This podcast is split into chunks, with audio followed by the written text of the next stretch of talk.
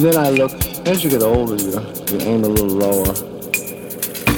And I just say, well, yeah, you still might make an impression. Everybody wants to leave something behind them, some impression, some mark upon the world. Then you think you left a mark on the world if you just get through it. And if people remember your name, then you left a mark. You don't have to bend the whole world. I think it's better to just enjoy it. Pay your dues and enjoy it. If you shoot an arrow and it goes real high, hooray for you.